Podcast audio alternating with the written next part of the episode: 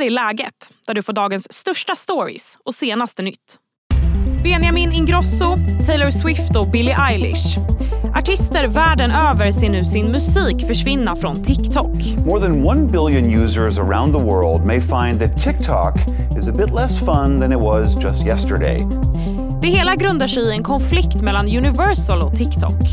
Vad handlar det hela om och hur påverkar det här artisterna? Hör musikjournalisten Tina Mirafsson. Dessutom kommer det handla om de många sprängningar som vi sett i landet de senaste dagarna. Jag heter Sally Sjöberg. Jag har nu med mig Tina Merafsson. Du är musikjournalist på Sveriges Radio P3. Hej Tina! Hej! Ja, men Tina, det här grundar sig i en konflikt mellan skivbolaget Universal och TikTok. Vad handlar den om? Berätta. Ja, men det handlar om att Universals eh, eh, vad ska man säga, de har ett avtal med TikTok. Det har man ofta som skivbolag med olika plattformar, distributionstjänster och så vidare.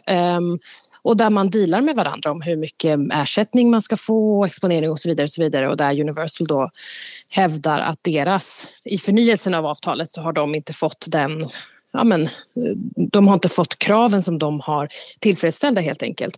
De anser att det är för lite ersättning och att plattformen TikTok då också inte ja men, sköter eh, hanteringen av liksom, näthat och man får liksom, samla ihop allting under en och samma liksom, vad ska man säga, eh, rubrik. Att de inte hanterar näthatet eh, på ett tillfredsställande sätt heller. Så därför har Universal valt att ta tillbaka sin musik, dra tillbaka den helt enkelt från plattformen. Ja, en del, hel del låtar har försvunnit på TikTok då. Vilka artister är drabbade? Ja, men bland de allra största så ser man ju internationella namn som till exempel Taylor Swift, även Drake eh, är också där. Så det, och sen förstås är det stora svenska namn som också är eh, kopplade till det här, till, till Universal. Så det, det är inte få eftersom Universal också är ett av de absolut största bolagen. Det är ett majorbolag så liksom det är ju väldigt, väldigt många som vars musik då inte kommer kunna spridas på den, på just TikTok då. Men hur viktigt är det för artisterna att ha musiken på TikTok idag? Går det liksom ens att breaka utan? Ja, men för, för debuterande artister och, för, och särskilt debuterande artister som faktiskt är knutna till ett, ett liksom major-kontrakt, ett storbolagskontrakt. För dem är det ju klart att det här eh, är en, eh, ett verktyg och ett viktigt, viktigt verktyg. För artister som redan är så pass stora som till exempel Taylor Swift som jag nämnde så spelar det här inte jättestor roll om jag ska vara helt ärlig. Hon kommer sälja slut på sina turnéer ändå och skivorna kommer streamas och lyssnas och vinna priser och hej och hå som det. Men för, för de här debutanterna som kommer in och, och där man liksom gör en plan för hur snabbt de ska exponeras och hur mycket de ska exponeras, då är det klart att det här verktyget är superviktigt.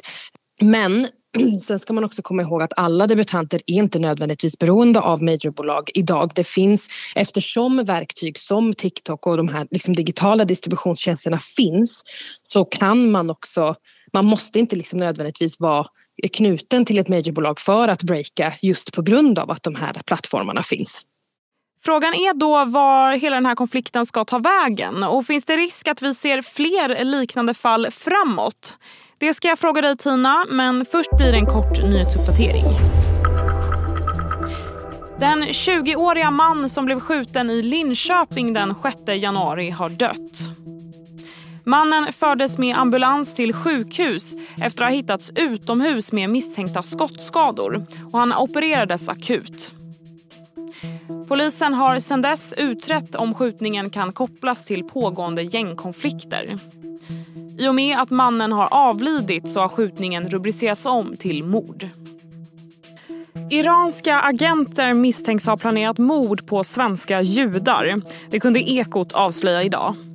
Ett hemligt agentpar kopplade till landets militära underrättelsetjänst ska ha kartlagt tre tilltänkta mordoffer i Sverige. Ett av dem var Aron Förständig, ordförande för Judiska centralrådet som säger så här till Ekot. Det kändes obehagligt. Jag blev orolig. Jag känner att jag ju är som småbarnsförälder så känner man att man har ett väldigt stort ansvar för ens barns säkerhet. Och där lämnar jag Ekots Iran-avslöjande och berättar att den svenska astronauten Marcus Wanns hemresa från rymden skjuts upp ännu en gång.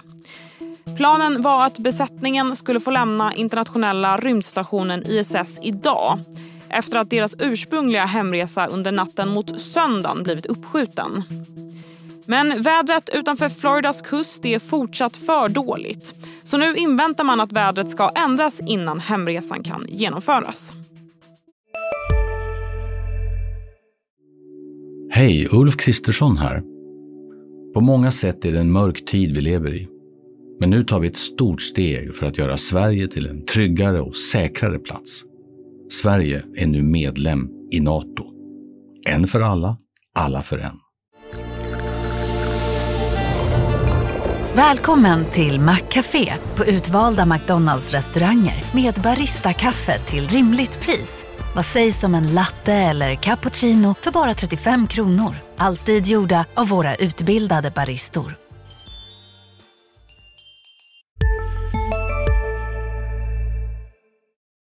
Tillbaka till Tina Mirafson, musikjournalist. Universal då, jag tänker väl, de vill väl eh, självklart att sina artister ska få betalt och så vidare men de lär ju också tjäna på att deras musik finns på TikTok, väl? Jo, men det tror jag nog. Och det här, jag tror inte nödvändigtvis att det här är det sista vi hör i den här konflikten. Nu har de valt att dra tillbaka musiken eh, för att den här första förhandlingen inte har gått som de vill. Det behöver inte betyda att det är kört. Det kan ju mycket väl vara så att de här två storbolagen kommer sitta i fler förhandlingar och behöva dela med varandra ett tag och så kommer det lösa sig i slutändan. Det får vi ju se. Ja. Hur vanligt är det att artisterna hamnar i kläm mellan liksom de här stora företagen? Ja, men jag tror att det blir ju på något vis vanligare och vanligare nu när vi, när vi har desto fler såna här liksom, digitala, vad ska man säga, eh, knipor som man kan hamna i. Ehm, sen är det ju inte, sen, sen är det så, vissa artister brukar ju också själva försöka ta ställning för, ja, men för låtskrivare och för ersättningsmodeller som ska vara fungerande och så vidare. Och så vidare. Men, men det blir ju en annan sak när ett skivbolag går in och eh, tar ställning på det här viset som de har gjort. Um, så att, och, och, det är speciellt också eftersom att eh, det kan ju vara så att artisterna själva tycker att det är okej okay med ersättningen medan skivbolaget tycker att det är alldeles för lite och därmed nu har dragit tillbaka som det är nu. Det är svårt att säga om alla artister tycker att de har hamnat i kläm eller om de tycker att bolaget gör, alltså skivbolaget gör en bra sak. Mm. Vad tror du hela det här tar vägen då? Jag tror att vi kommer se eh, ytterligare förhandlingar och, att jag, eh, och tror också att vi kommer se Universals artisters musik vara tillbaka på den här appen så småningom. Sen under vilka omständigheter och vilka krav som Universal som skivbolag eh, får igenom, det återstår att se. Det vågar jag inte spekulera i. Nej. Hur, hur snackas det om det här i musikbranschen? Du som har lite insikt där. Ja, men det är klart att det bevakas, det är klart att det finns intresse. Det här är ju liksom eh, inte så långt ifrån... Eh, alltså, vi pratar ersättningsmodeller eh, med, om Spotify hela tiden också. Det är ett återkommande ämne hela tiden som, som man bevakar och kikar på. Och, eh, eh men, men det är också inte så mycket som liksom det är inte så mycket som media kan, kan säga eller göra förutom att rapportera om det. Det är ju ofta också så när det är de här storbolagen att de här förhandlingarna och kraven är ju bakom lyckta dörrar. Så det är ju bara att man är väldigt nyfiken på vad det är de pratar om och vad de kommer överens om. Men det är inte alltid offentligt. Nej, jag förstår. Jag måste också fråga, för du är ju, som för den som inte vet, inne i den hela Melodifestivalen-snurran just nu. Eh, mm. Berätta, hur är det? Ja, men det är intensivt, eh, det är mycket jobb och eh, ett eh, ständigt, ett ständigt turnerande höll jag på att säga. Nu har vi bara precis avslutat vecka ett och är inne på vecka två.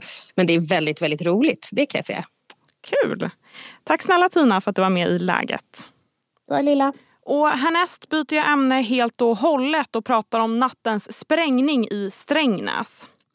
Sprängningen är den sjätte bara i februari. Vad finns det för kopplingar till de pågående gängkonflikterna? Det hörde om, men först blir det fler nyheter. Om några år, eller sannolikt ganska många år, kanske det kommer att gå att ta sig via en bro över till Finland. Det är det finska trafikledsverket som ska utreda den här möjligheten. De vill bygga en bro mellan Vasa i Finland och Umeå i Sverige. Det här har man öronmärkt 200 000 euro för. Motsvarande drygt 2,2 miljoner kronor. Det här för en förstudie i frågan. Idén om en ny förbindelse mellan länderna tog fart under 2020. Det här efter att två finska experter själva tagit fram en möjlig lösning. Och sedan dess har stödet för en möjlig bro vuxit i Finland. Hej, Synoptik här. Hos oss får du hjälp med att ta hand om din ögonhälsa. Med vår synundersökning kan vi upptäcka både synförändringar och tecken på vanliga ögonsjukdomar. Boka tid på synoptik.se. Vid fyra tiden i natt inträffade en explosion i ett bostadsområde i Strängnäs. Händelsen ska vara kopplad till den pågående konflikten inom Foxtrot-nätverket. Det här enligt uppgifter till Aftonbladet. Alicia Heimersson, reporter på Nyhetsdesken, finns i poddstudion. Hej Alicia! Hej! Vad vet vi om den här sprängningen? Hur kraftfull ska den ha varit?